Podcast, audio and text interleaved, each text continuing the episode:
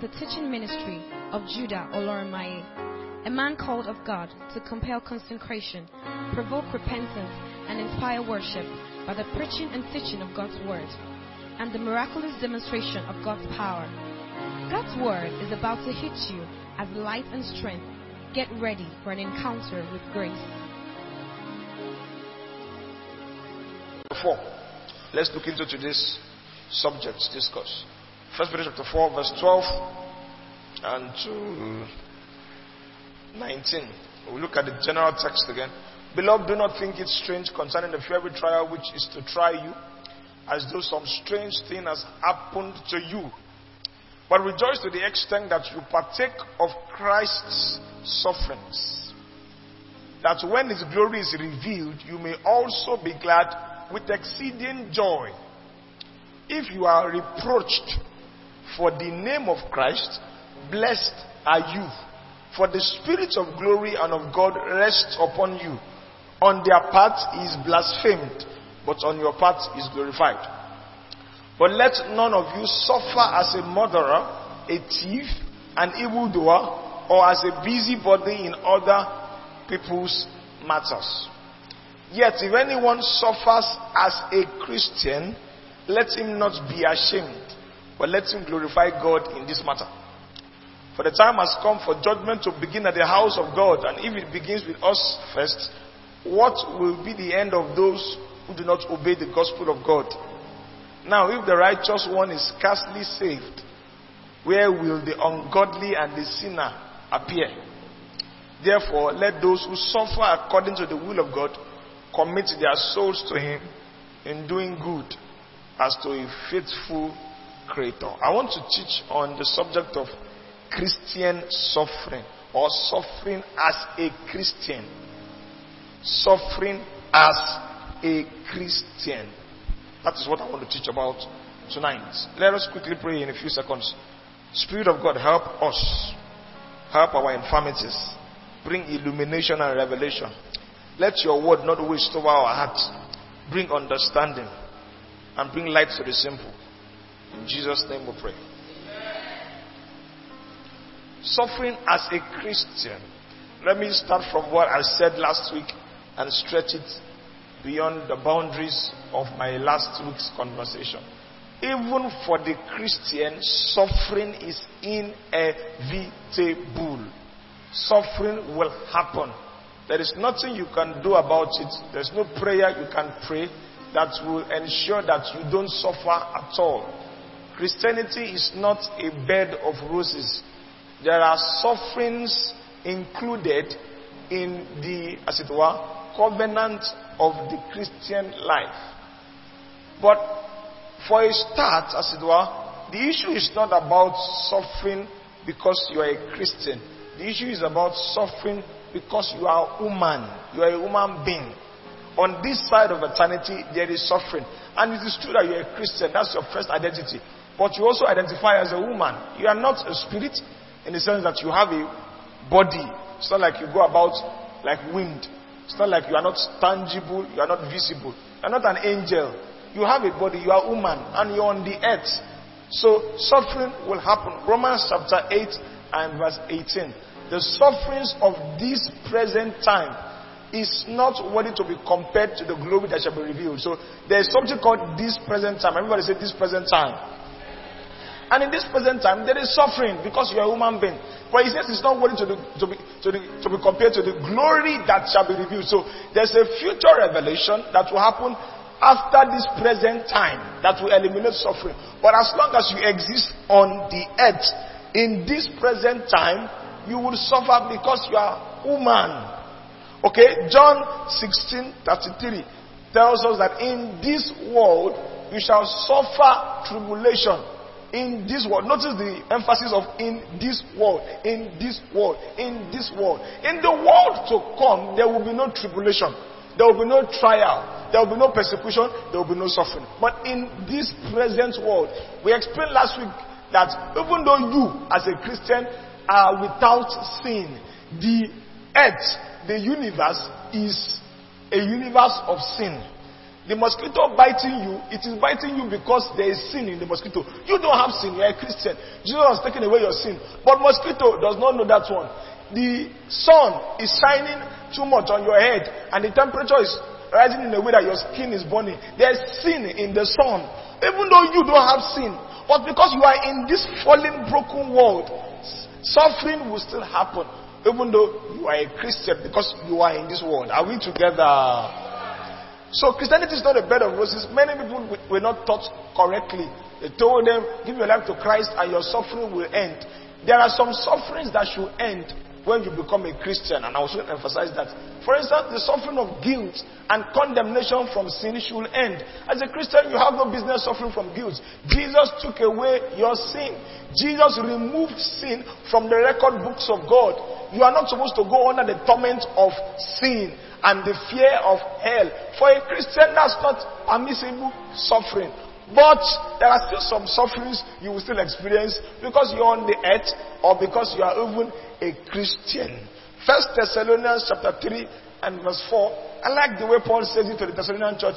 He said, When we were with you, we told you that suffering was part of the package. You would suffer tribulation.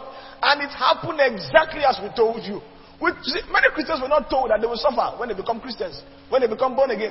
They were told that when you become born again, life will be bed of roses life.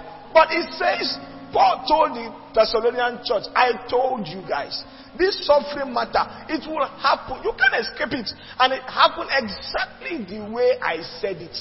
And if you were not told that there will be suffering for Christianity's sake or for Jesus' sake, let me tell you freely tonight if you are a Christian, if you are born again, there are certain sufferings that are reserved for you. And you can't dodge it. You can't escape it. No matter how hard you pray and how you try, it is something that will happen. Paul said, exactly as we told you, it happened. So no surprises. In First Peter, he says, count it not strange. It's not a strange thing. It's not something we'll be shocked about. It's not something we should, I mean, we should be surprised about. It is something that we expect to happen. Acts chapter 9 and verse 16. After Paul was converted, Jesus was speaking with a man and he told him how Paul was going to suffer for his name's sake. It was part of the calling of Paul, as it were. It was part of the ministry of Paul to suffer for Christ's sake. Please let it be established as a Christian and more importantly, as it were, as a human being. Some sufferings are inevitable on this side of eternity we must not be surprised. We must not be shocked. We must be prepared. Psalm 34 and verse, 9, and verse 19. Many are the afflictions of the righteous, but it says that the Lord will deliver them from it all. Now, when it says many are the afflictions of the righteous, it tells you that afflictions will happen to the righteous. Are we still together? When it says the Lord will deliver him out of them all, it does not mean that the righteous will not be afflicted. It means that the afflictions will be short lived. The affliction will not be forever. The affliction will not always last. But to say, I'm righteous, I will not be afflicted. Uh-uh. That's not what the Bible teaches. Job chapter 14 and verse 1. It says this with respect to human beings. He that is born of woman is of few days and many trouble. 14 1 of Job. If you are born of a woman, in other words, once you have flesh and blood, you are a human being. There will be trouble. There will be suffering. It's part of the equation. So suffering I'm trying to distinguish between suffering as a human being and then suffering for Christ's sake. But my emphasis tonight is the subject matter of suffering as a Christian. It is different from suffering as a woman. It is different from suffering because you are on this side of eternity. But it also is an important subject we need to consider suffering as a Christian. Let's look at a few scriptures in 1 Peter chapter 3 and we enter into 1 Peter chapter 4 again just to thoroughly understand this subject matter. First Peter chapter 3 and verse 14. Well, well let's, let's start from verse, verse from verse um, from verse 10 because I like the background of the conversation. Peter was not advocating for unnecessary suffering. In verse 10 it says, He would love life and see good days. Everybody say good days. To see good days suggests that it is possible to live in a way that you don't have to suffer unnecessarily. Some sufferings are not important. Okay? Let him refrain his tongue from evil so it teaches you. If you don't want to over suffer, suffer for nothing, refrain your tongue from evil. Let him turn away from evil and do good. Let him seek peace and pursue it. Some of you are suffering because you have not sought peace. You are always quarreling, always fighting. At the bus stop, you are always showing your other color. So Agberos are always slapping you, punching you. You're always arguing on the media. People are always giving you wicked, wicked insults that makes you depressed. You're not minding your business, putting your mouth in everything. And Peter says it's not necessary. Refrain from evil, seek peace. Are we still together? Verse 12. For the eyes of the Lord are on the righteous. Look at that. And his ears are open to their prayers. But the face of the Lord is against those who do evil. And who is he who will harm you? Look at that statement. If you become followers of what is good. But you must understand the context of the conversation. In verse 14, but even if you should suffer, so even though you are a follower of what is good, he now tells you it's still possible to suffer for righteousness' sake. He says, however, when you suffer like that, you are blessed. Do not be afraid of their threats, nor be troubled. But sanctify the Lord God in your hearts and be always ready to give a defense to everyone who asks you a reason for the hope that is in you with meekness and fear. In other words, even when you are suffering, you must still be able to give an answer that the reason why you are happy, why you are hopeful, why you are joyful, that's why the suffering is because you know that eventually this is not forever. You know that eventually it is only on this side of eternity. You know that God is still in control despite those inevitable sufferings. Are we still together? Go to verse 17, please, because of time. For it is better if it is the will of God to suffer for doing good than for doing evil. So there's a possibility here that somebody suffers as the will of God. We said last week that suffering is not the will of God. Is that not so? But we are speaking in a general sense. We now say here that it is possible that a man suffers the will of God that is implied here suggests that God permits the suffering and yet the man is suffering for doing good. Now this is a statement you must thoroughly understand very well. Oh. Very well. And I want to try and ensure that tonight you get it. Because you must see a suffering and be able to recognize if this suffering is the will of God, if it is suffering for doing good, or if it is suffering for your carelessness or for doing evil, or because you are a human being. You must be able to discern and judge and separate. Because there are many sufferings that Christians have accepted and say, it is the will of God. Meanwhile, it is not the will of God. So Peter brings a clause here, if it is the will of God to suffer for doing good. And uh, I'm establishing here that when it says if it is the will of God, it does not mean that even when you suffer for doing good, it is God's will that you suffer. No. The phrase, is, it is the will of God, is that God can stop the evil. Listen to me. If a Christian is being persecuted, they are about to cut his hand off because he refused to renounce Jesus. God can stop it. Are you following me? God is powerful now. He can make the person that is about to cut his hand run mad. I say you want to cut, run, eh, run mad now. He can do that. But the phrase, if it is the will of God, means it is not every time God interferes in Christian suffering. Sometimes He lets it happen.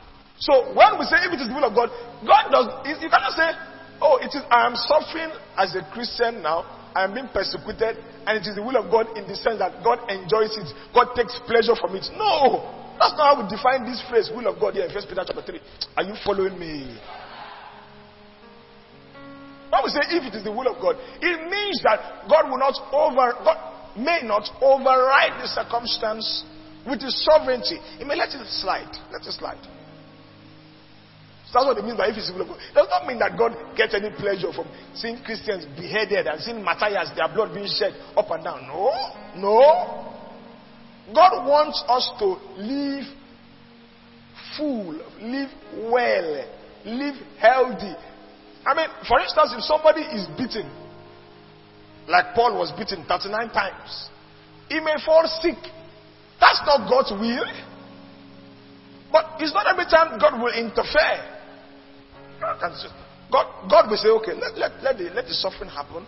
And I will soon explain to you why God does not interfere. If it does not, it does not tamper with his ultimate plan for that man's life. God can let it slide. Can let it slide. if it does not tamper with God's ultimate plan for that season, for that person's life, God can let some of those sufferings. That's why Paul now says, these sufferings are not worthy. So when we compare them to the ultimate glory, it's small thing. Small thing.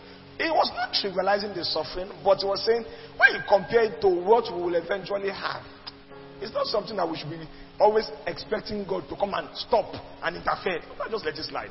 Oh, small in delay. Are we getting it?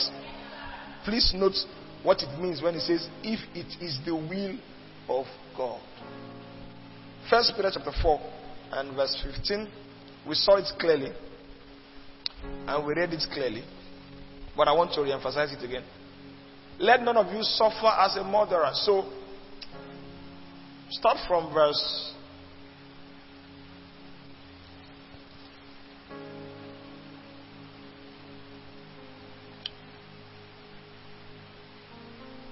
Fourteen. If you are reproached for the name of Christ, everybody say, for the name of Christ. Please follow the conversation closely. Look into the scriptures. Look at how it speaks these things. Don't misquote the Bible. Don't misunderstand the Bible. If you are reproached for the name of Christ, blessed are you. For the Spirit of glory and of God rests upon you. On their part, he is blasphemed but on your part is glorified. Go ahead to verse 15. But let none of you suffer as a murderer. So there's reproach for the name of Christ or suffering for the name of Christ. There's suffering as a murderer, suffering as a thief. I was reading um, an author last week, and uh, he went to the prison, and he was it was one of the most um, notorious prisons in the United States of America. It's like a place where they keep the worst kinds of criminals. It was actually Ravi Zacharias I was reading. Are we still together? Can you hear me? And then he, he was supposed to have a session where people just come, they have a church in that prison. Uh, but it's a very dangerous prison. Nobody goes there without self protection. If you're going to that kind of prison, you have to carry a knife. Because the people that are there are hardened criminals. They enjoy seeing blood.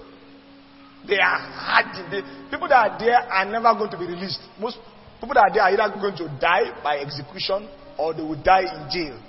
So death there is a normal thing. Stabbing and punching people is a, that's how they play. So you can't go there without a knife in your pocket. Someone just come and hit you with stick from the air. And everybody just starts WrestleMania. It's a normal life.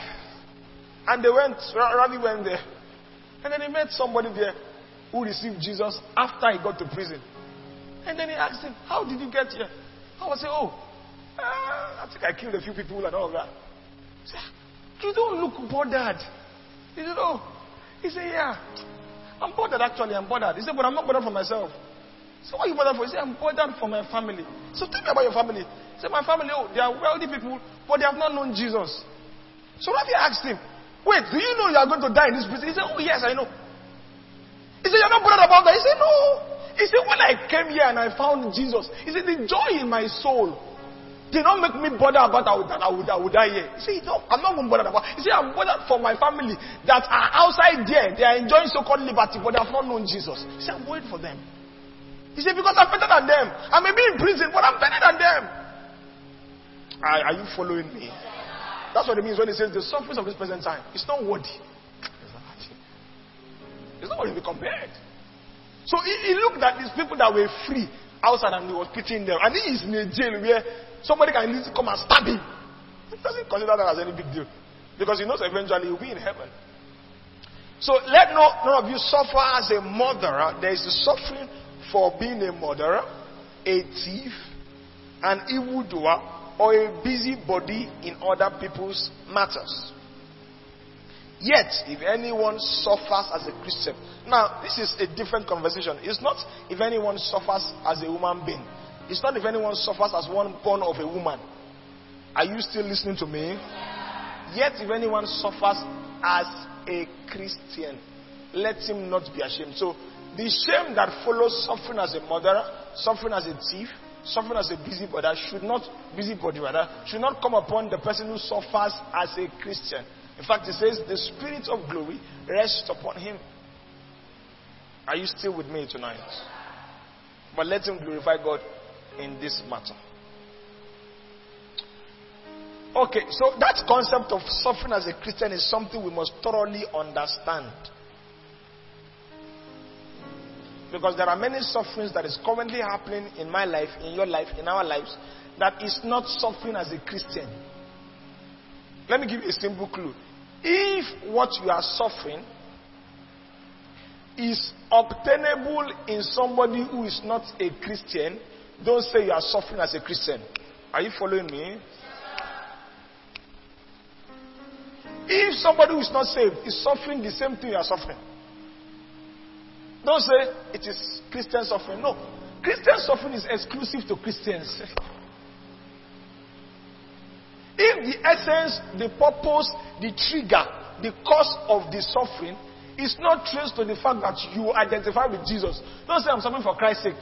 It's, you can't call it suffering for Christ's sake just because you are a Christian who is suffering. No. We have to identify what is the cause of this suffering. Put that in another version. Verse, um, I think verse 15 or 16. Let, let's see the conversation. I want you to really understand this. Verse 16. Yeah, in another version, please. I want you to really understand this statement here. Because he told you you shouldn't suffer as a murderer. And while you may not suffer as a murderer, there are other matters. You can suffer as a human being. You can suffer because you're a Nigerian. Amen. Some of you, it's not, it's not a Jesus problem, it's not a Christian problem. The reason why you are suffering is that you're a Nigerian. The day you get to Canada like this, you will see that you are a fine girl. All those skin rashes that is happening on your skin, you will see that they are, they, they are not demons. If it's a demon, it's a Nigerian demon. So on this problems, and you think, oh, it's because I'm a Christian. No, check. Be sure. It may not be because you're a Christian, maybe because you're a Nigerian. And maybe because your parents were not wise. If one is ill treated and suffers as a Christian, which is contemptuously called, let it not be ashamed. Can you see another version, please? NLT message passion. But it is no shame to suffer for being a Christian. Praise God for the privilege of being called by His name. Another one, let's do one more if there's any other distinct one. And then I'll try to dissect this matter of suffering as a Christian. See, we don't be ashamed to suffer for being a Christian. Okay, nothing too explicit here, but let me try and explain. I gave you a clue previously that if what you are suffering is obtainable in other places where there is no Christianity, or somebody who is not a Christian is also suffering, don't claim you are suffering as a Christian. Are we clear on that? But if you are singled out because of your Christianity, let's say at work, at work, there's supposed to be promotion, and nobody in your level is promoted because the boss is wicked. Don't be quick to say, I'm suffering because I'm a Christian. No. Because other people who were not Christians are also suffering that. Are we clear on that? But if everybody was promoted except you, and then the boss now sends you a cryptic message and say, You, without your SU, you go see. For this office, I will show you. Then you can know, okay, I'm suffering as a Christian because the man said, with all your SU, I will show you. So he has clearly showed you why he's suffering you. Are we clear on that? Let's identify and remove some of the things that cannot be suffering as a Christian. Let's remove it. I want to first of all deal with sickness. Because that's a fundamental place we must really deal with. Suffering as a Christian, please, does not involve suffering sickness in your body. Or rather, Peter couldn't have meant that if you suffer sickness in your body, you are suffering as a Christian. It doesn't add up. Except in the context where I gave the letter, where somebody is flogged because he's a Christian, and then out of that flogging, he now falls sick. Do you understand that? But you're just living your normal life, and then you have a sickness, and you say, "I'm suffering because I'm a Christian." No. But let's let's really examine it. The questions we need to ask ourselves are things like: Is God the source of sickness? Is God the cause of sickness? Does God use sickness to teach people lesson? Now, just to get a straightforward answer, we must look at this matter in the perspective that Jesus brings. Did Jesus teach anybody a lesson with sickness? Come on, talk to me now. Is there any time you read in your Bible that Jesus was trying to teach a lesson and then he gave somebody sickness? I say, so, so I can totally understand. Take this one first. Use an old body. Nothing like that, right? Was there any time Jesus saw sickness and claimed that the sickness was something that God is using to teach people a lesson? Okay. If people that say that God uses sickness, and many people say that, and I want you to remove that kind of thinking from your mind. This is the logic. If sickness is the will of God, hospitals are doing the work of Satan. Hello. Forget about healing ministers. Let's leave, leave healing ministers alone. Hospitals. Doctor is a servant of Satan. Have you noticed that people that claim that sickness is the will of God, or that sickness is the suffering that God is using, them, using to teach them lesson, you notice they try to take medication. They try to stop the pain or reduce the pain. If it is the will of God, why are you fighting the will of God? If God is trying to use sickness to teach you lesson, why are you trying to stop the pain by taking medication? Why don't you just bakamuda? It is God that is using so let me enjoy it. Let me allow it to continue. The reason any human being would try to resist sickness, even if it's by saying, okay, every time I sleep like this, I feel pain on this side, so I'll try to sleep like this. If it is the will of God, continue sleeping like that now. Feel the pain and enjoy the lesson. Why are you jumping class? So you cannot make any logical sense out of a statement like sickness is God's will. It doesn't add up. If sickness is God's will, medics are servants of Satan. Anybody trying to cure and alleviate pain is working for the devil. It does not make any meaning whatsoever. Sickness cannot be God's will. Can never be. Can never be. Will never be. Are you following me? James chapter 5 and verse 13. 13 to 15.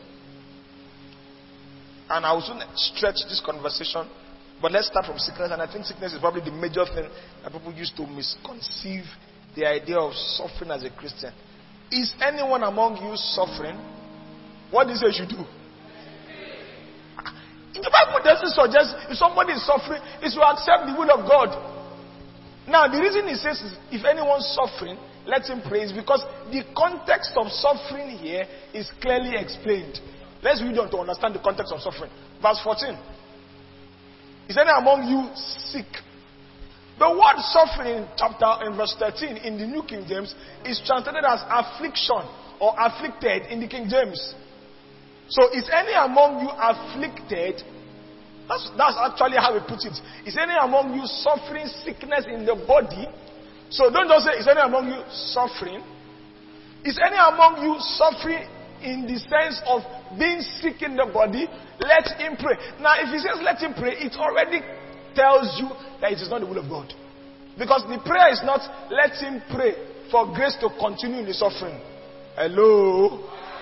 And if you doubt it, look at the next statement. Is any of them among you sick? Let him call for the elders of the church. Let them pray over him, anointing him with oil in the name of the Lord. Verse 15. And the prayer of faith shall save the sick if sickness is God's will, why are we trying to get saved from sickness?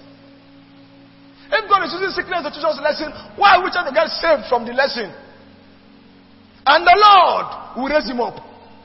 How can God be trying to teach us lessons with sickness and now stop the sickness again? It doesn't add up. Are you following me tonight?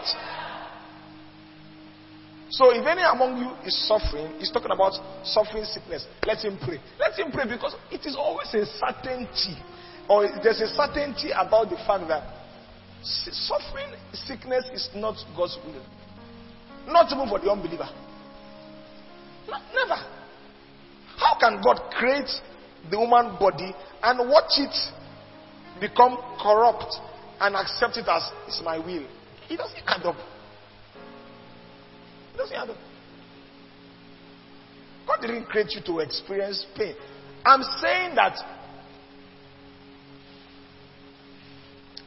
if you are struggling to receive healing or the medications you're using is not working, never now begin to think like maybe it's the will of God. No. No. Continue with your faith work, continue with your medication till you get it right. But never get to a point where you say, it's God's will for me to suffer this sickness. Abba. That's not how the Bible teaches it. Are we still together? Romans chapter 8, verse 28 is another scripture that people use to justify or endorse the sufferings of sickness. And we know that all things work together for good to those who love God, to those who are called according to his purpose. Somebody says, Well, I'm suffering sickness, but all things work together for good. No, please, this is not how to use the Bible. Are we clear? The phrase all things is only in the context of the discussion. What is the context of the discussion? Romans chapter 8, start from verse 26. Likewise, Spirit helps our infirmities. Go ahead to verse 27 and then go to 29, 30. He who searches all things knows what the mind of the Spirit is. Go to verse 29.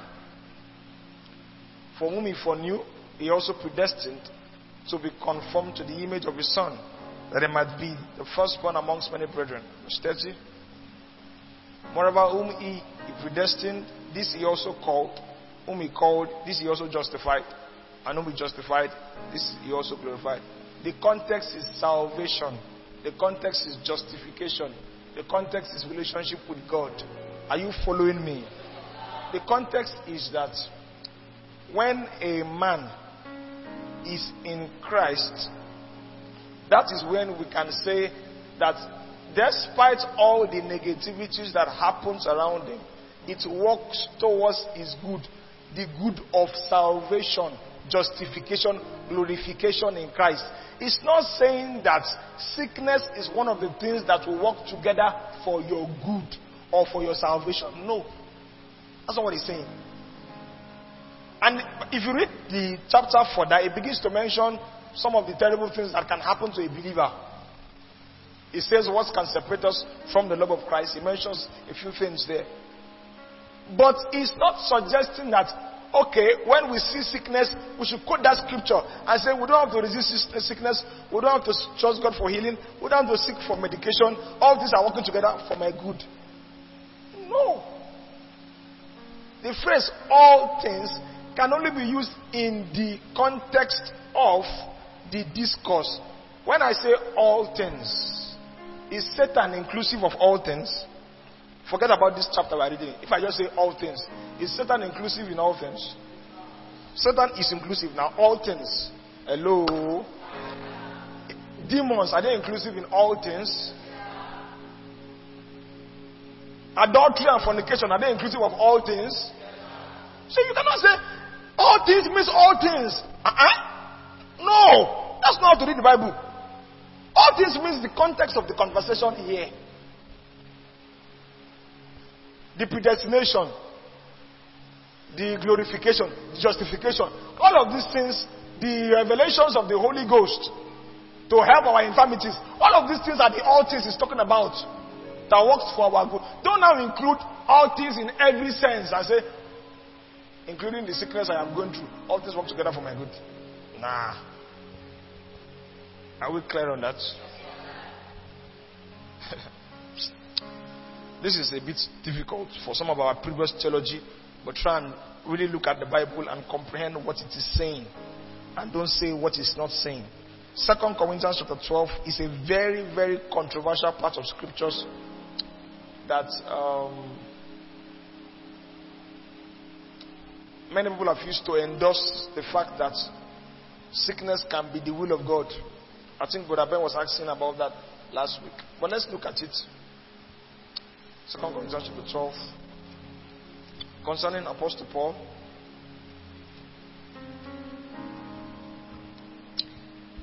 And verse 7.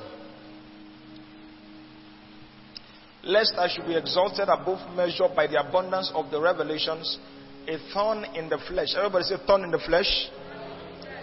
Was given to me, a messenger of Satan to buffet me, lest I be exalted above measure. Concerning this thing, I pleaded with the Lord three times that it might depart from me. And he said to me, My grace is sufficient for you, for my strength is made perfect in weakness. Therefore, most gladly, I will rather boast in my infirmities, that the power of God may rest upon me. Now, somebody, okay, yeah, verse 10, therefore I take pleasure in infirmities. And thank goodness, Paul explains his infirmities in reproaches, in needs, in persecutions, in distresses, for Christ's sake. Everybody say, for Christ's sake. For when I am weak, then I am strong. Now, you read this, if you read only verse 7, and you read thorn in the flesh, you say sickness. Thorn in the flesh.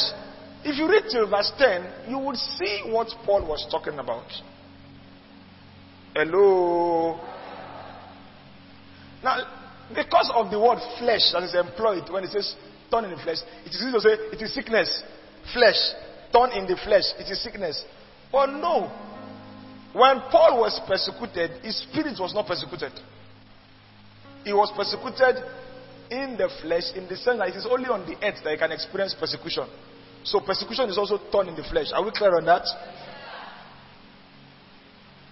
But let me emphatically say that there is no direct statement here that suggests Paul's thorn in the flesh was sickness. And many people can easily come to a conclusion that Paul's thorn in the flesh was sickness. It is thorn in the flesh. But he was saying thorn as a human being. When he says in the flesh, he was saying inconveniences or sufferings as a human being and then subsequently for Christ's sake. It does not suggest or affirm it is sickness in the body. No. There's another place in the Old Testament that the word "turn in the flesh was used. Check Judges chapter 2 and verse 3. Or Judges chapter 3 and verse 2. I'm not sure exactly. I didn't read that here, but let's check. Judges chapter 2 and verse 3. Okay. So it uses the phrase "turn in your side. Therefore, I also said, I will not drive them out before you, but there shall be thorns in your side, and their God shall be a snare to you. What God was referring to here, everybody say, thorn in your sides, thorn in your flesh. What God was referring to here when He spoke through His prophet was that the nation of Israel, or the nations that surrounded Israel, that they did not drive out because of their disobedience were going to be a source of one, distraction, a source of temptation, a source of tribulation and persecution. Are you following me? You can't read thorns in your side and be thinking, okay, maybe sickness of the waist. The same way you usually read thorn in the flesh and be thinking sickness in the body. No? Are you following me? So if thorns in your side do not mean sickness, why do you believe thorns in your flesh mean sickness? It, not, it doesn't add up to the consistent use of the phrase. But there is nothing in scriptures that suggests that Paul's thorns of the flesh. If we follow the sequence in verse 10, we see he's talking about afflictions that are distresses and persecutions that is suffered for Christ's sake, and we have removed sickness from that equation. Are we still together here? Are you clear? Seriously, are you clear? So we are establishing that sickness is not suffering for Christ's sake. If you have an headache, don't say, Oh, I'm suffering for Christ's sake. Rebuke the devil, take a medication if you have to, or don't accept it as I'm suffering for Christ's sake. No. If you are suffering for Christ's sake, paracetamol is a tool of the devil. Jesus went about healing those that were oppressed of the devil, healing the sick. If, if sickness is God's will, that means Jesus was working against God. Are you following me? You know, it's like when they accuse Jesus of being a devil. Jesus said, if I'm a devil, then what power am I using to cast out devil? Doesn't add up now? How can you say I'm using Belial's power to cast out demons? And I'm casting out demons and I'm from Belial. How can I be contradicting myself like that? If Jesus heals the sick, it's a simple statement that sickness is not God's will. Shikena, are we clear? Don't sit down and say, I'm suffering for being a Christian. No. Now, a few other things here that we need to address. We have demonically orchestrated afflictions and hardship. There are demonically orchestrated afflictions and hardship that is not suffering for Christ's sake. In the sense that Peter used it in First Peter chapter 4. Somebody notices, for instance, there is hardship in getting a job, and it's not because he goes to the interview and he speaks in tongues. It could be a demonic operation that causes hardship. Somebody is struggling to find a spouse. It could be a demonic activity that is allowing for that. Somebody is struggling to make headway in life. It could be a demonic activity, but it is not still under the bracket of suffering as a Christian. First Thessalonians chapter 2 and verse 18.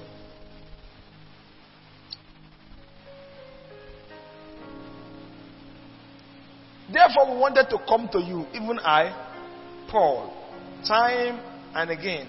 But Satan hindered us.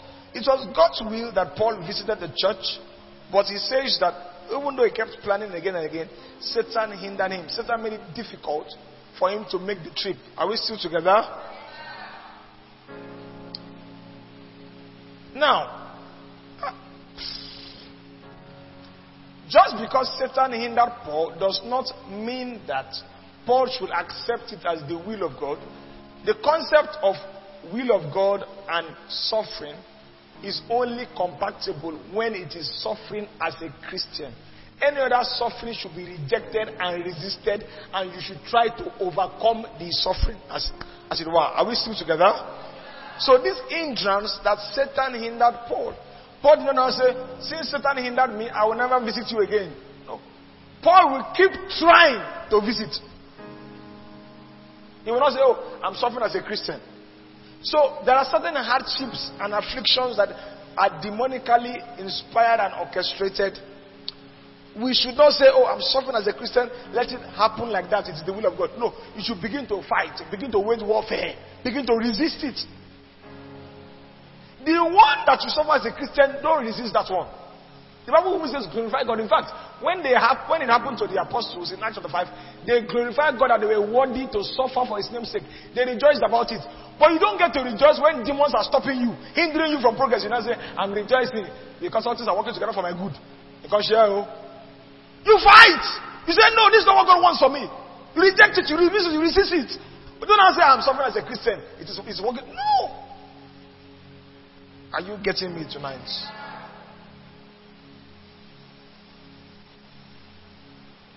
Any suffering caused by your ignorance, also by wrong choices and by sin, should not be seen as something that is the will of God or something that you are suffering as a Christian. If you made a wrong choice and you suffer for it, it's not suffering as a Christian. As a Christian, you have the Spirit of God to guide you into all truth so that you don't make the wrong choice. So you cannot say you are suffering as a Christian. You are suffering for your ignorance. You are suffering for your wrong choices. You are suffering for your wrong habits. Don't say you are suffering as a Christian. Somebody is obese, for instance, he is overweight. And because he's overweight, he's having some health challenges. You shouldn't say, I'm suffering as a Christian. No, you should say that. Are you listening to me? He eats burger four times a day, drink ice cream six times a week, and get obese. Now say, it's because of Holy Ghost. When they inside me, now Satan come they suffer me. Work on your personal habits and remove what you can remove. But don't say you're suffering as a Christian. You can say you're suffering as a woman. Some people are even a bit fat because of genetics. It's transmitted to them as it were. But don't say it's, it's cross as a Christian. No. Are you getting me now? Okay. Now let's deal emphatically now in about 15 minutes with the whole subject matter of or with the actual subject matter of suffering as a Christian. But before I mention about four or five or six things here that it really implies, let me say one thing that I do not really agree as suffering as a Christian. When you are making effort towards spiritual fervency and it kind of stretches you a little bit, please don't see it as suffering. Don't come to church and frown your face and say, I'm suffering as a Christian. All my mates, they watch ball. Me, I did, I did church, I did suffer. No. Hello. Do you understand what I'm saying? You don't get to do certain things for Jesus that you should do with joy and enthusiasm and call it suffering. You come for rehearsal three hours, and maybe you do not have the luxury of using your Saturday in a more carnal way. And I say, ah, I'm suffering as a Christian. No. No. Not, that's not, that's not the way to do it. You should do those things with joy. You don't come to church, drag your feet, and make it look like we are forcing you. I really wish I can sleep, but if I don't come now, Pastor will say that I, I didn't come to church. I'm suffering as a Christian. You're not suffering, please. Do you get it? What does it mean to suffer as a Christian in clear terms now? Number one, persecution from people who hate the faith, who hate Jesus, who hate the gospel. Persecution. Let's see a few verses of scripture here. 2 Timothy 3:12.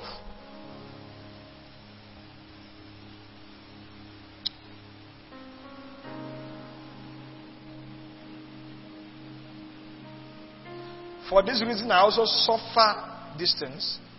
Nevertheless, I am not ashamed, for I know whom I have believed, that I am persuaded is able to keep what I have committed to him until that day. This is not too emphatic. First Thessalonians 3 4. Ah, what did we read before? Okay, Second Timothy 3 2. What did you give me before? Oh, you gave First Timothy. There was suffering too. There was suffering in that one too. I was confused. This was what I was looking for. Yes, all who desire to live godly. Everybody say live godly. Please let it be clear. If you desire to live godly in Christ Jesus, you will suffer persecution. If you don't desire to live godly, you will not suffer persecution. If you desire to live godly, you will suffer persecution from those who hate godliness, who hate God, who don't like God, who don't like Jesus. They will persecute you. In the early church, persecution was normal. They flogged people, they threatened people, they killed people, they cut off people's head, they gave people to be fed to lions. There was an open square where they persecuted Christians publicly. In fact, it's one of the reasons why Christianity grew. Because the church was taught well, like if you want to live godly, you will suffer. So they, when they bring them to public squares and they feed them to lions, Christians will stand and rejoice and say, Father, I thank you because I'm secure in your hand. And people will be wondering, what kind of people are these? How do you get fed by lions and you're still rejoicing? And that's how Christianity began to spread because it was a wonder to many when Stephen was stoned to death and he was still saying, Father, please do not count it against their name. Forgive them. And his face lit up like that of an angel. And he says, I see Jesus standing at the right hand of the Father. People were like, What kind of a person is this?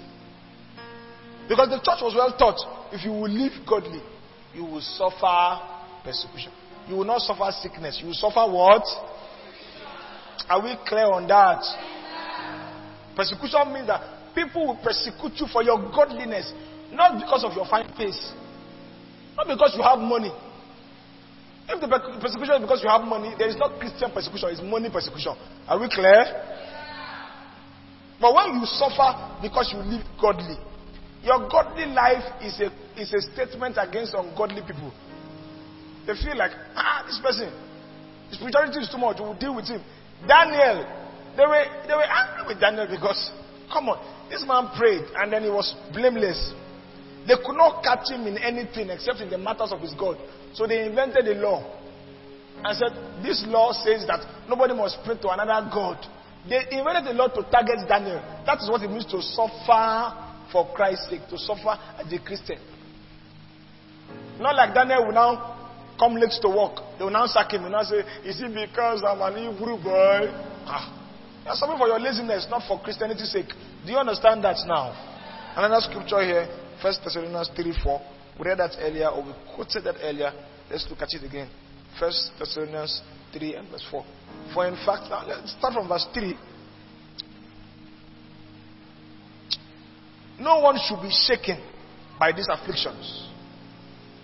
It's not talking about the affliction of sickness in the body. For you yourself know that we were appointed to this. We were not appointed to the affliction of sickness of the body. No. I didn't mention poverty, but it's also one of the things that you must not. I, I don't have time, so let me stay with this. Let me stay with this. For you yourself know that we were appointed to this. Verse 4. For in fact, we told you before when we were with you that we would suffer tribulation just as it happened, and you know. Verse 5. For this reason, when I could no longer enjoy it, I sent to know your faith, lest by some mean the tempter had tempted you, and our labor might be in vain. So, Paul told the Thessalonian church when he was with them that, well, the Jews, because the context of this conversation was if you read it thoroughly, the Jews were fond of persecuting those who became Christians. Paul told them, see, this will happen. This will happen. And it's happening because you are in Christ. It's happening because you are following Jesus. It's happening because you are godly. It's happening because you identify with the Lord. This is what it means to suffer as a Christian. John 15, verse 20.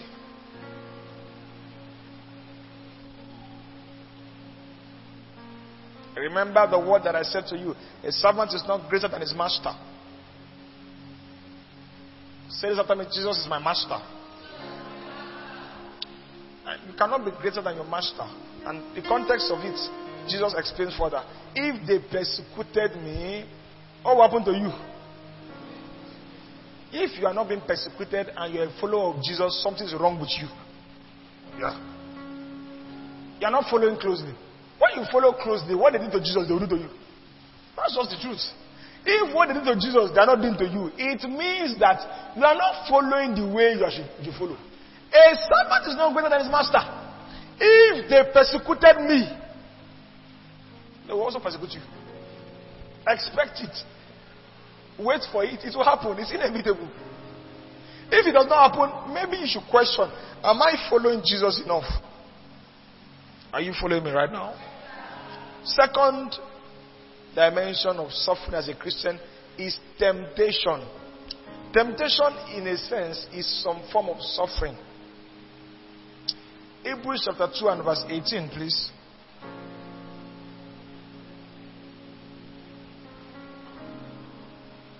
For in that he himself has suffered, speaking about Jesus, being tempted, everybody say, being tempted you know, I explained on Sunday. Was it Sunday or last week? I explained the sufferings. Yeah, last last week. There's the suffering of death that Jesus suffered. There was also the suffering of him leaving heaven and experiencing humanity. That was also a form of suffering. There's the suffering of being tempted. Once again, it is not sickness, it is not even poverty,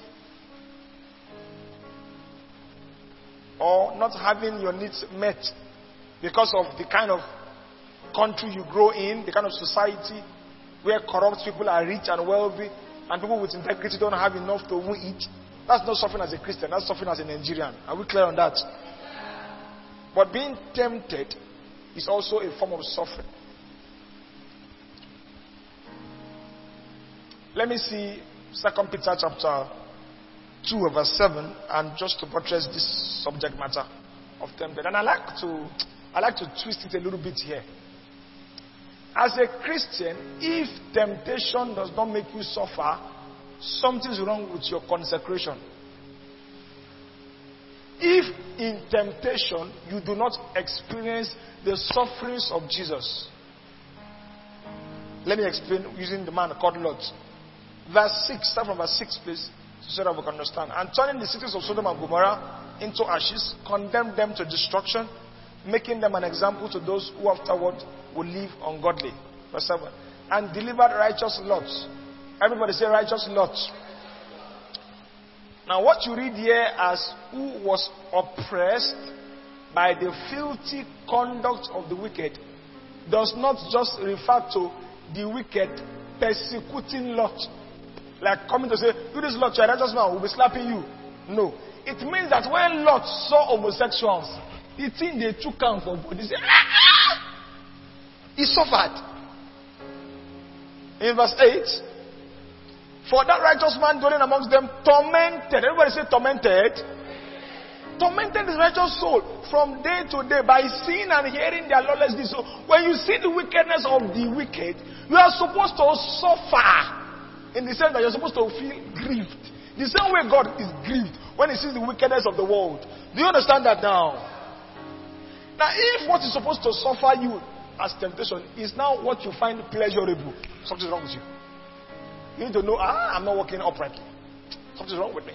If what is supposed to be a torment to your righteous soul now becomes an entertainment, an entertainment to your righteous soul, something's wrong with the state of your soul.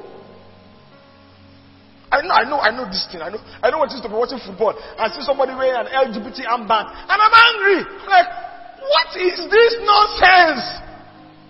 This is the torment of my righteous soul. Is suffering too, part of suffering. Being tempted. Being exposed to the wicked works of the enemy. The fields of modern society. You see the insanity of the liberal Western world and you are angry. You see drag queens teaching little children how to masturbate and you are angry. You see, sec- you see primary schools teaching children how to watch pornography. You are angry. That's suffering. That's suffering. Are you following me? That's suffering as a Christian. Do you get that now? Okay. All right. Number three, loneliness is another form of suffering as a Christian. Luke chapter 6 and verse 22.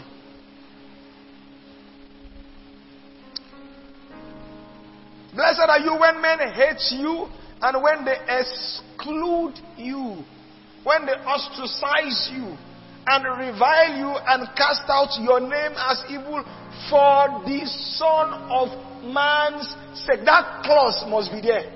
They don't hate you because you are black. They don't revile you because you are fair. They don't cast your name as evil because you are rich. They don't hate you because you are intelligent. But for the Son of Man's sake. Who is the Son of Man? Do you understand this now?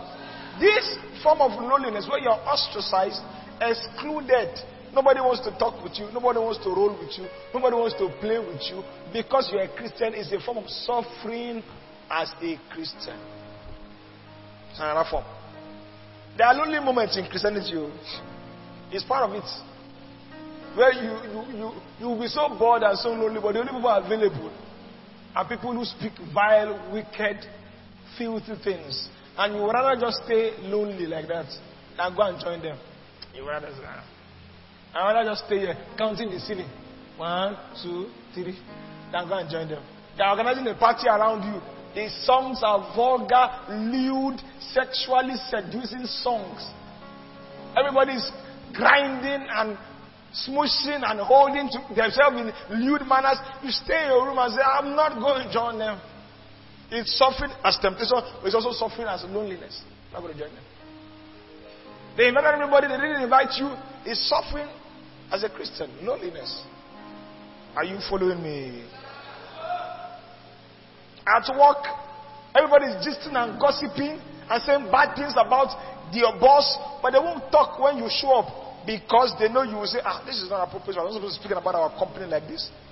I can't say this in the presence of my God. Why should I say it behind her? I'm not going to join the gossip and backstabbing. So they keep quiet when you come. That's what you do. That's what you do. He will report us. And even though you will not report them, they are not going to feel comfortable being free amongst you. That's the loneliness a Christian suffers. And um, it's what it is. Blessed are you when men hate you and when they exclude you. I know what it is to be excluded as a minister of the gospel who stands for truth, who is not going to compromise, who is not going to be politically correct, who is not going to be diplomatic in my approach to be excluded. So, ah, that guy, waiting the talk, not true, but we if we call him. We know if we call him. It goes spoil market for us. Excluded for Christ's sake. Yeah. Are we still together?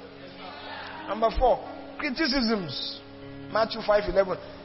In fact, in verse 22 of Luke 6, it talks about when they revile you. Now, put it in Luke 22, Luke 6 22. Put, it, put in another version. Let's see the word revile. In another version, let's see what it means. But I want to talk about criticisms from opposing camps as part of the sufferings of a Christian.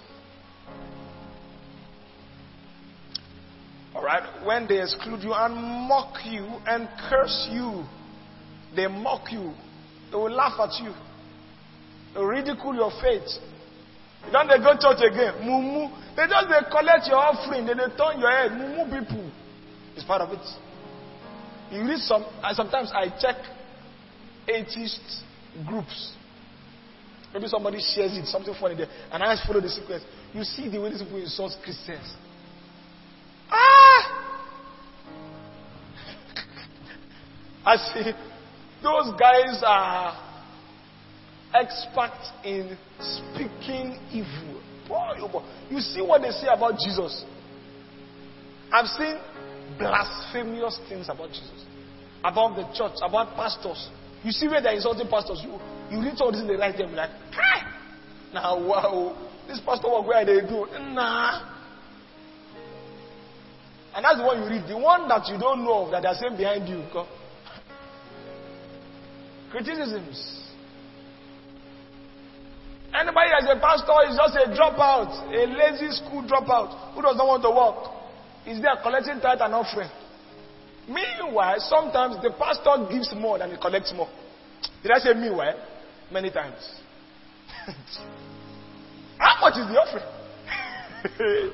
How much is the offering? We insult pastors, talk, talk trash on them. For Christ's sake. For Christ's sake. Are you following me? Let's go to Matthew 5 11, where I quoted earlier.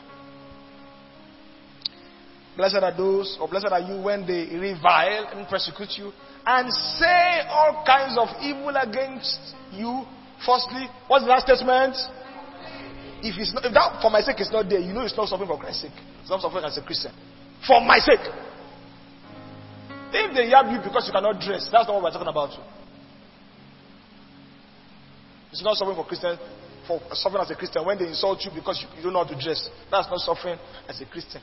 But when they insult you, say evil things against you, for Christ's sake, you are suffering as a Christian.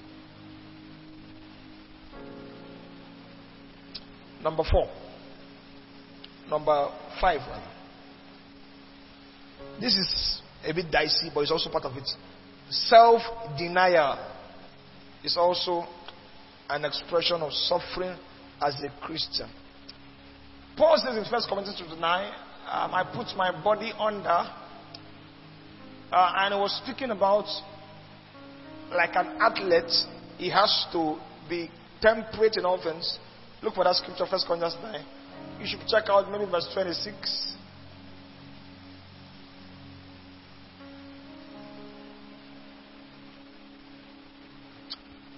But I discipline my body and bring it into subjection, lest when I preach to others, I myself should be disqualified. Put it in verse 26.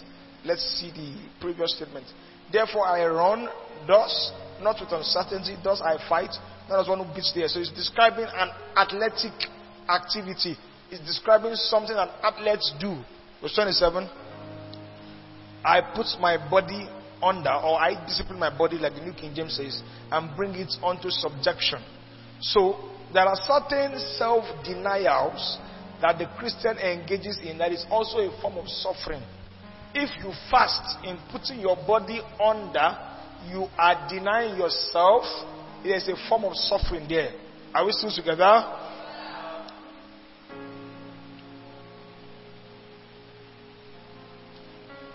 The present world or the normal world lives with a philosophy of self love, self comfort, self convenience. Meanwhile, one of the emblems of Christianity is self denial. Are you listening to me? One of the emblems of Christianity is self denial. And in Hebrews 11:25, we see this is Moses, an example of self denial. There are certain things, 25 please, not 35. There are certain things you may have legitimate access to, but because you want to, or because you choose to deny yourself, you suffer as a Christian and abstain from it. Are you listening to me? Fasting is one of those things. Eating food is not a sin, but if I say I want to fast, I am choosing to deny myself, and fasting does not come with the insulation of not feeling hunger pangs. God will not say, Oh, because you are fasting, you won't feel hunger. Before you know that it's 6 o'clock will reach, you will feel the hunger, you will suffer the hunger. But you are suffering as a Christian. Do you understand that?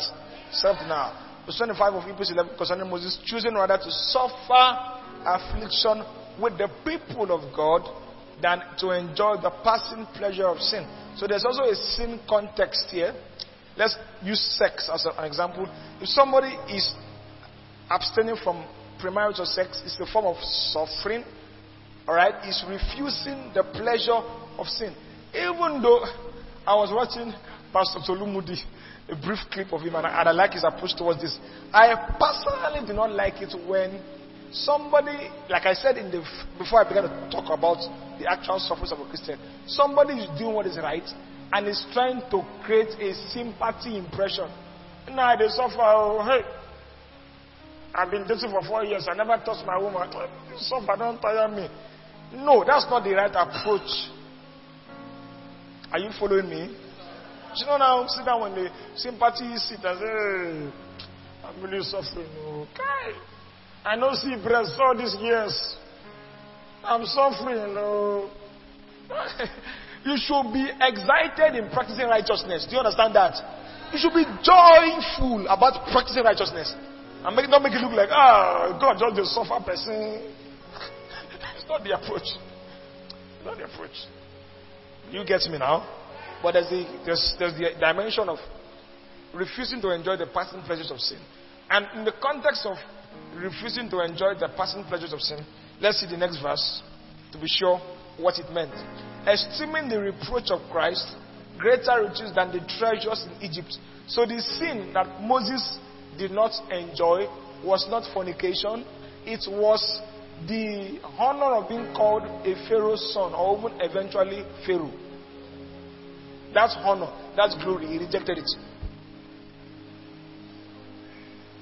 But it was still accounted as suffering because he considered the reproach of Christ. So we call it the reproach of Christ because he for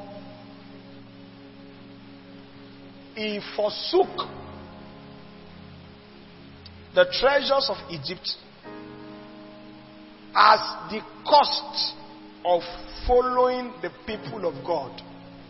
If he forsook the treasures of Egypt, just listen to me, oh, listen. Just on the account of killing an Egyptian, that's suffering as a murderer. Are you following me? So while the Exodus story does not give you the full picture, the writer of Hebrews tells you the full picture. That the whole living Egypt was not just because I killed somebody, but because he identified with the people of God. Of course, the killing an Egyptian was in defense of a Jew. Are you following me? That's why we can call Moses' suffering suffering for Christ's sake. Luke chapter 9, verse 24. The words of Jesus Whoever desires to save his life will lose it, but whoever loses his life, start from verse 23. I think I've jumped the verse here. Then he said to them all, If anyone desires to come after me, turn to your neighbor and say, If you desire to come after Jesus, you will have to deny yourself. You will have to take up your cross and follow him. So there is a cross that comes with following Jesus. It's a cross of suffering, self denial. You can't be all about yourself as a Christian. Selfishness is not compatible with the Christian spirit. It's not. So every time we are selfless, there's suffering that happens because of that. Every time we have five naira, and instead of spending it all on ourselves, we give, we are generous, we are liberal. It's suffering, but it is part of the self denial that the follower of Jesus has to bear. There are many things I could have done for myself. but I understand that Christianity is not about keeping things for yourself, enjoying yourself. it's not, that's not the Christian life. That's not the Christian life. There's a lot of self denial. And it's suffering, but it's suffering for Christ's sake. It's suffering as a Christian. One last thing here, and then I will say something as a conclusion. Sacrificing towards kingdom progress is also part of suffering as a Christian. Sacrificing towards kingdom progress. Somebody is, becomes a missionary.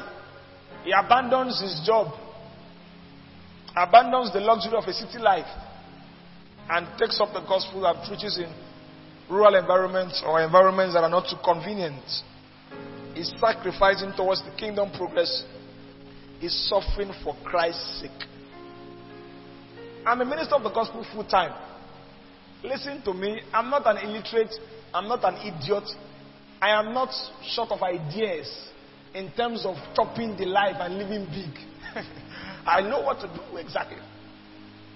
But the sacrifice for kingdom progress that I've chosen to do is suffering for Christ's sake. And I must not, once again, like I said, sit down with a posture of self pity as oh my Judah, eh, no. But yes, I'm suffering for Christ's sake. I know. I know what I can do. Even in ministry that I'm doing, I know what I can do. I can do to alleviate. I know the corners I can cut. I know the diplomatic spirit I can imbibe. But I say, nah. The, the kingdom will not progress like this. The church may grow and many people may attend our services, but the kingdom will not progress like this. So, for the sake of kingdom progress, I would rather suffer. And stay with the truth and not compromise. And not do programs that will just attract people. Meanwhile, the kingdom of God is not progressing. I will stay with the truth. I will suffer for it, but I would rather do it. I would rather do it. Are you following me?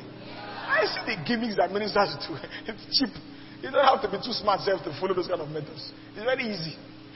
But I say, nah, nah, nah, nah, nah, nah. For the sake of kingdom progress, not denominational advancement.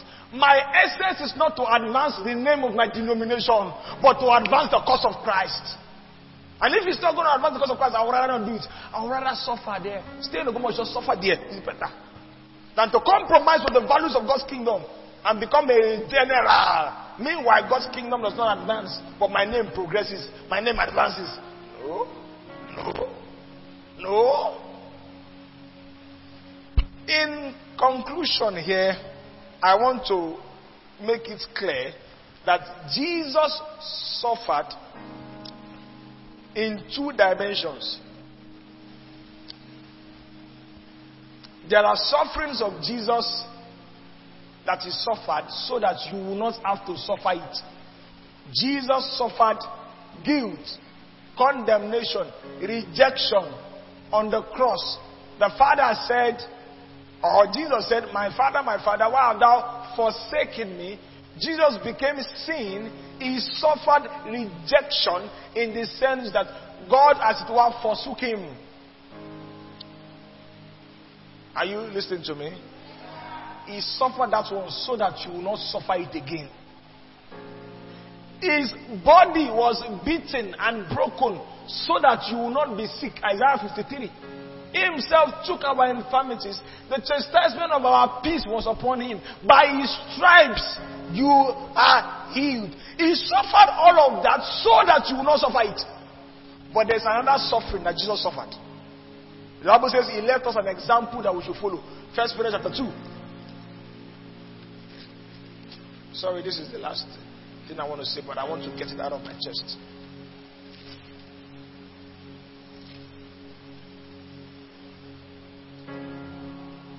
This should be Verse 20, verse 21. Let's start from verse 20. For what credit is it when you are beaten for your fault? You take it patiently. But when you do good and suffer, if you take it patiently, this is commendable before God. For to this you were called, because Christ also suffered for us, leaving us an example. This example is an example of endurance and meekness in suffering. That you should follow his steps. Look at his statements in verse 22. Who committed no sin, nor was deceit found in his mouth. Verse 23. Who, when he was reviled, did not revile in return. When he suffered, did not threaten, but committed himself to him who judges righteously who himself bore our sins in his own body on the tree, that we, having died to sins, might live for righteousness, by whose stripes you were healed. So you see the two dimensions of Jesus' suffering here. He suffered so that we will not suffer. The things that are inclusive in the things that he does not want us to suffer is sickness. He himself took our infirmities. By his stripes we were healed. We are not supposed to suffer sickness because Jesus suffered sickness already. Do you understand that? But there's another suffering that we take as an example. He suffered loneliness. He suffered persecution. He suffered being reviled. He suffered being spoken evil against. That one will have an example to follow. And more importantly, it's not even the suffering, but the reaction of the suffering. When he was when he was reviled, he did not threaten. When he was persecuted, he did not curse. When he was, I mean, he was insulted, he did not insult anybody back. That's the example of suffering too that we must imbibe. Are we clear? Stand to your feet, pray in two minutes in the Spirit. We won't take questions, but just pray in the Holy Ghost. We don't have time. If you are praying, pray now, pray now, pray now, pray now, pray now. Landuku farama steke teke do vrasteke teko balash. Likata rakata kata there's a suffering that is ending right now as you pray. There's a suffering by satanic affliction ending right now as you pray. Ending right now as you pray. Ending right now as you pray. Rekete kada kada balabados tekrekendelos. Mekata kata kata yakata. Kada yalabanos tekenenos.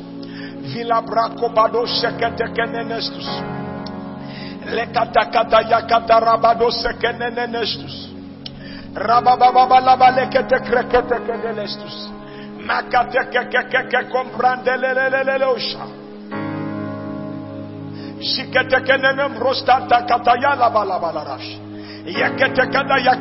The grip of that satanic affliction breaks. Breaks because Jesus already suffered. Jesus already suffered. Jesus already suffered.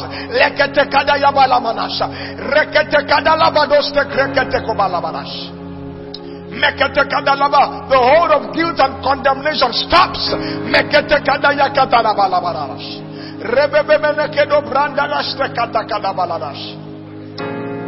Hallelujah. We trust that you've been blessed by this teaching. We look forward to receiving your testimonies, prayer requests, and feedbacks. You can send us a mail at judahmaye at yahoo.com. That is J U D A H M A Y E at yahoo.com. Till next time, remain in the consciousness of God's word and power. Thank you.